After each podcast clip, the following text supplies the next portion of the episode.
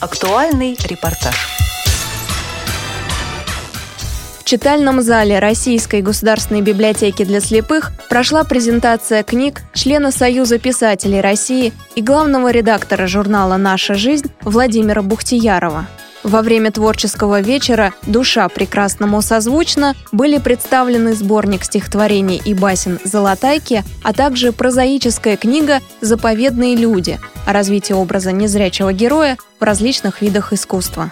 По словам Владимира Бухтиярова, на подобные встречи в главную российскую библиотеку для незрячих он всегда идет с радостью, поскольку она уже давно стала для автора родным домом действительно без этой замечательной библиотеки меня как поэта бы не было бы все равно. Они меня воспитывали и помогали двигаться вперед. Поэтому для меня это очень важно.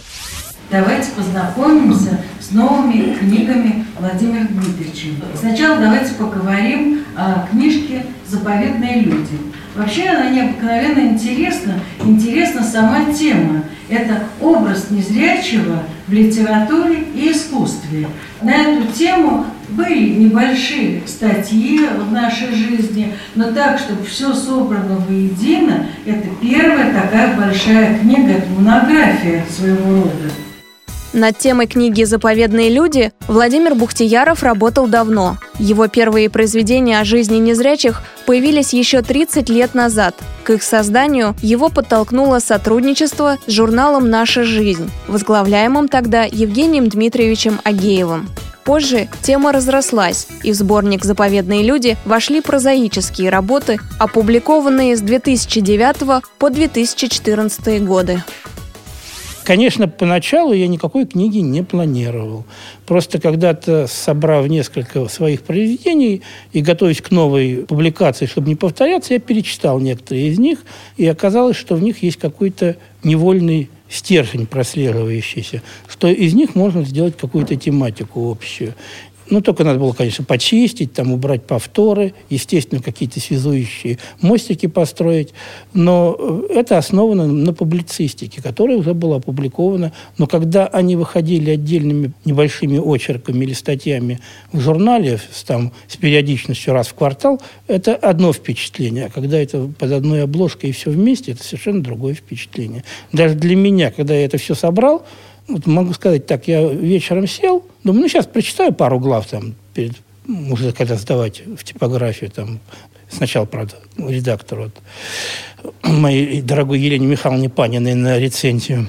Вот начал читать, и до утра я так и не остановился, пока не прочитал все до конца. Мне самому оказалось интересно читать то, что э, я написал, хотя я содержание, конечно, знал, но мне было очень интересно, как это связалось между собой как единое впечатление дается здесь или нет.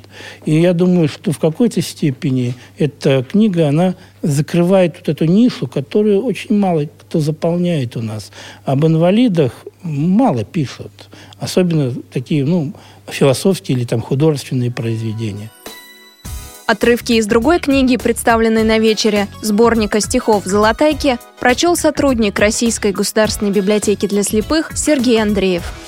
Я работаю в Тифлоотделе, где собирается информация о обучении, трудоустройстве, работе, развитии незрячих. Естественно, мы собираем информацию о произведениях незрячих авторов. Поэтому со стихами Владимира Дмитриевича я уже знаком давно. У него очень оригинальные стихи, очень такие узнаваемые. Он пишет как-то по-особенному. Что-то такое в них необычное есть. Когда отбираю стихи, я смотрю, чтобы я чувствовала, что я могу это прочитать. И я тогда это стихотворение читаю. С музыкальным подарком на вечер «Душа прекрасному созвучно» пришли старые знакомые Владимира Бухтиярова – квартет «Подолье». По словам участников коллектива Ольги Мухиной и Гульнары Рязанцевой, написать музыку к стихотворениям, вышедшим из-под пера Владимира Дмитриевича, задача сложная – Особенности его стихосложения трудно потому, что, во-первых, это в основном такие очень нелегкого содержания, а философского содержания. Это не массовое творчество. Это раз. А во-вторых, сам вот размер его стихотворений тоже довольно сложен для того, чтобы его положить на музыку. Я, как всегда говорю Владимиру Дмитриевичу, что это сочинение очень умного человека. Вот я так никогда в жизни не сочиню. Да, у него каждое слово весомо, зримо, очень образно. Интересно очень словообразование. То есть у него столько слов, которых мы даже, у нас в лексиконе даже надо таких думать. нету. Надо, надо думать. думать. То есть вот они не льются, да, над ними надо думать. Когда он нам подарил эти книжки свои, он просил, чтобы мы что-то написали. Вот первую песню «Хмурый вечер» я открыла книжку на середине. И я думаю, какое хорошее стихотворение. Вот один мой друг у меня сказал, Гульшка, ты не представляешь, как сложно одиночество, как это страшно. И вот эта фраза, она как-то вот э, явилась как бы основополагающей для того, чтобы написать эту песню. А поскольку характер моего друга очень оптимистичный, я подумала, что нельзя на тяжелые грустные стихи писать грустные песни. Должны быть песни веселые, чтобы была надежда на то, что скоро это все состояние пройдет, и все будет нормально. Атмосфера вечера, благодаря приятной музыке и голосам талантливых артистов, понравилась всем приглашенным читателям библиотеки. Ну, очень понравились стихи его. Очень бы хотелось вообще вот слышать «Листопад» последнее. Перед этим тоже несколько было очень приятных, интересных, умных, задушевных песен на его стихи.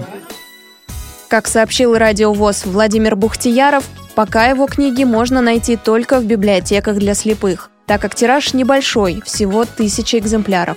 Однако автор не возражает, чтобы издания распространялись в сети интернет или на аудионосителях. Я вот в каком-то своем стихотворении написал, что, ну, наверное, главная моя задача по жизни, чтобы быть связующим звеном между миром зрячих и слепых, и между зрячими и слепыми разных творческих направлений, чтобы у нас было больше общения и действительно творческой роскоши в общении, потому что без этого невозможно жить. Это самое главное. Программу подготовили Елена Колосенцева и Олеся Синяк. До новых встреч в эфире «Радио ВОЗ».